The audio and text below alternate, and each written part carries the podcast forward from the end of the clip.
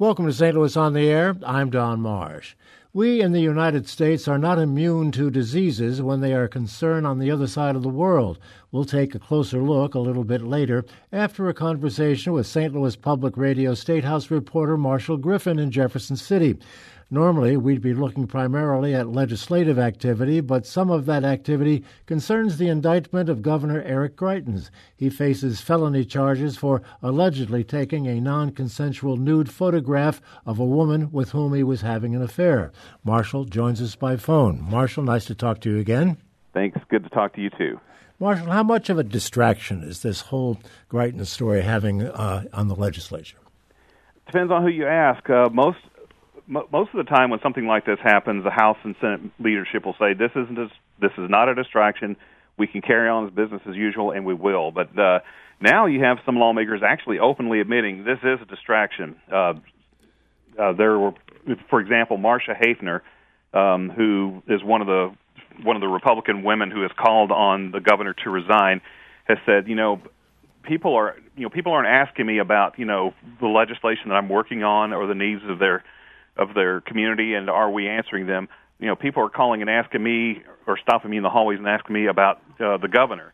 And uh, is you know is the governor going to resign? Is this how is this this is making Missouri look bad? You know, so it is becoming a distraction and a uh, bigger one than some of the other than other uh, past scandals have um, have been. Is there a partisan dimension to this? By that I mean, are Republicans a, a kind of with him and Democrats against him, or is it a, a bipartisan concern? It is a, among lawmakers. It is a bipartisan partisan concern, bipartisan concern. Um, the the yesterday, well, on Monday after um, after the uh, House Speaker and Representative Jay Barnes announced the formation of an investigatory committee to look into the uh, Greitens indictment. Um, two other lawmakers held a press conference right afterwards. Uh, Marsha Haefner, one of them. The other was Shamed Dogan. Both of them are House Republicans, and they both have called on the governor to resign. Uh, Representative Dogan specifically um, accused the governor of, of, of lying, of saying, you know, in regards to the existence of a photograph, um, that the, that Dogan said that you know I was told that there was no photograph now there appears to be one, and he feels like the governor misled him, and uh, so there, there, the, the the strong support, what strong support still exists for the governor, appears to be among the the actual Missouri Republican Party. Uh, it's it's uh, officials, it's officials. They're putting out press release after press release, uh, defending the governor and um, attacking uh, St. Louis prosecutor Kim Gardner and calling it a witch hunt. So um, but among law, elected lawmakers in the Republican Party, a lot of them are of the opinion that the governor should resign, or maybe the governor should at least consider resigning.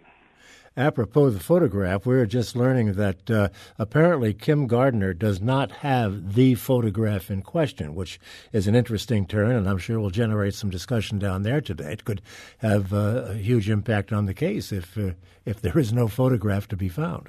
Yeah, I mean, e- e- even if there is a photograph, but they don't have it and they can't um, can't access it, you know, I mean, who's? I mean, it, it would it would uh, present the legal argument of well, you say there's a photograph, but if you can't prove it, then you know you have no case. Uh, how do we know you're just not making it up? That, that, so, that, yeah. yeah, that does seem to be what the argument uh, would be. What what sort of a timetable are we looking at with regard to the uh, House investigation, which could lead to impeachment? Um, well, it's it's a little bit fluid. Um, with, when they announced it um, on Monday, they made no mention of timetable. They made no mention of uh, who they you know would like to interview or uh, bring in to have testify. Um, that we several of us asked about that, and they said, "Look, we're not going to go into our into how we're going to approach this yet." Um, now, yesterday they did actually um, put up on the House web page the actual link to the committee and the actual resolution that will be um, that will be uh, voted on eventually.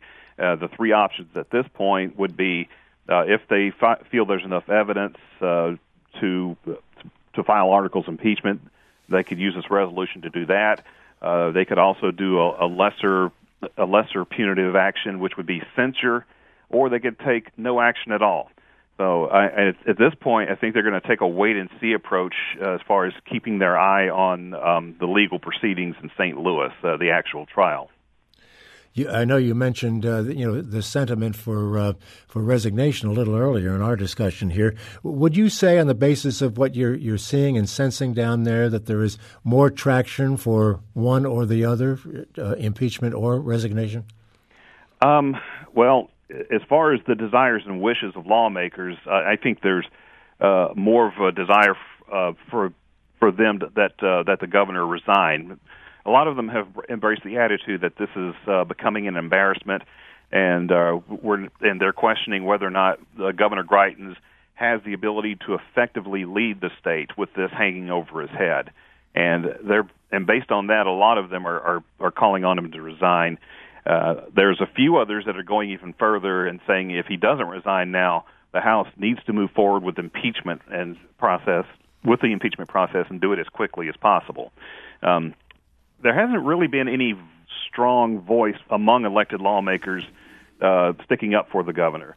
The closest to that is uh, Senator Dan Brown. He he circulated a, a letter, um, and that letter basically seemed to uh, call out the liberal media for trying to jump to conclusions and saying that uh, we need to let uh, the, the legal process take its course. That's probably the closest thing to a strong defense of the governor that I've seen so far.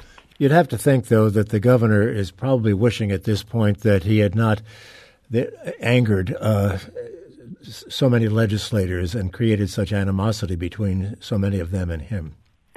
Uh, I, I can't say that for sure that he's thinking that or wishing that. Um, maybe, maybe to a certain degree, but um, his his approach to governance, it still to this point seems to be, you know, attack those who are attacking you, or you know, go after those who aren't uh, falling in line.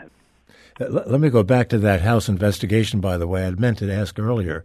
Uh, it appears that there are going to be uh, closed sessions, so behind closed door sessions, if you will, of at least some sessions of that uh, of that group. Uh, how come? Um, that's a good question. I'm thinking there will be there will be um, there has to be some open sessions.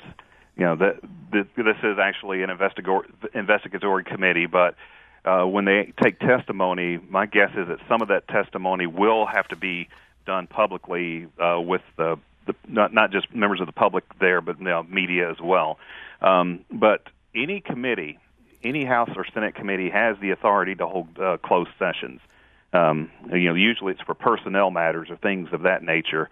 Um, but um, I, it would be to me it would be a, a, a shock if every session was closed to the media. I, I don't foresee that happening, but you know it wouldn't it wouldn't really be a surprise if uh, there if there were um, some closed sessions. Part of the thinking there, I believe, is the fact that they may they may be asking the woman in question in this uh, situation to testify, and her identity is being protected, and that uh, that would probably be done behind closed doors. That yeah, that it, definitely. I would I would say that if she actually does come forward and testify, or if she's subpoenaed, uh, which this committee is uh, said to have subpoena power. So if she is subpoenaed and comes forward to testify, uh, that I would imagine that that would be uh, closed to the media. Yeah, I can't imagine that they would not want to talk to her in an investigation of this sort, but that remains to be seen. The revenge porn bill, as it's called, is uh, you know has an association with the uh, Greitens case. What's the status of it, and what would it actually do? Um, well, it's it has passed the House, um, or at least it's received first round approval from the House. I'm pretty sure, though, it's gotten two full House votes, uh, which would uh, send it on on the way to the Senate. Um, the, the actual details of the bill I haven't uh, had a chance to explore yet, but um, it would um, basically strengthen criminal charges against someone who would take online images of someone or threaten to release online images of someone and uh, you know use that uh, as, a, as a way of blackmail. And certainly, it, it's been speculated, and uh, there's probably some truth to it, that uh, one of the reasons this bill has uh, gotten a little bit more traction lately is because of uh, the governor's current legal troubles but it is not a direct result of those troubles. No, actually, no. This bill has actually come up in years past. Um, In fact, some critics some critics have uh, accused lawmakers of uh, bringing this bill up to protect their own because one of the first efforts to uh, to get this bill passed was not long after former House Speaker John Diehl resigned. Um, so that's you know this this bill isn't something brand new. It's it's been around for a little while, but it uh, has never made it out of the uh, the out of the House or the Senate completely uh, to the governor's desk yet. Well, we spent most of our time talking about Governor Greitens, uh, Greitens and his situation. Uh, what what else should we, we be looking at? Uh, what's what's hot right now? Well, uh, something interesting uh, that's uh, happening this afternoon. Now, this particular bill, I'm not sure if, if it has much of a chance to actually make it to the governor's desk. But uh, one particular bill that's going that's receiving a hearing this afternoon is from uh, St. Louis Senator Jamilah Nasheed. Uh, she has a bill that would uh, make it illegal for the any entity of the state of Missouri to sell the Confederate battle flag. Uh, also, any state-owned Confederate monuments or uh, plaques, or as it's written in the bill, uh, any monument or plaques uh, dedicated to an entity that um, that w- that rebelled against the United States or made war against the United States would uh, have to be removed. So basically, a Confederate monument removal bill. Um, it, it, that's being uh, that's coming up for a public hearing uh, this afternoon. Now, it's the bill's chances. I, I would be very surprised if this if that bill made it out of uh, the legislature this year. But uh, it was. But this could be like the first real attention spent on a uh, bill of this nature in Missouri, as we've seen um, other movements in other parts of the, the country to remove sure. Confederate monuments. Sure. We're going to have to leave it at that, Marshall Griffin. Thank you so much for being with us and bringing us up to speed on what's going on in Jefferson City these days. Thank you. Thank you very much. Before we move on, here are some of the stories our St. Louis Public Radio newsroom is following today. A trial date has been set for Missouri's governor. Eric Greitens is facing a felony invasion of privacy charge, as you've heard, for allegedly taking a compromising photo of a woman and possibly electronically transmitting the image.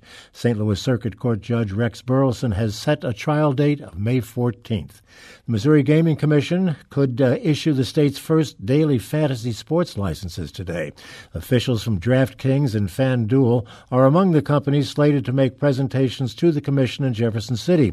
Some of those websites are already operating in Missouri. They were grandfathered in after licensing regulations went into effect in 2016. And Webster University has launched a program to train classroom teachers as school counselors. School counseling resources can be particularly strained in high poverty schools and have received more attention following the Florida high school shooting. This is St. Louis on the Air on St. Louis Public Radio 90.7 KWMU.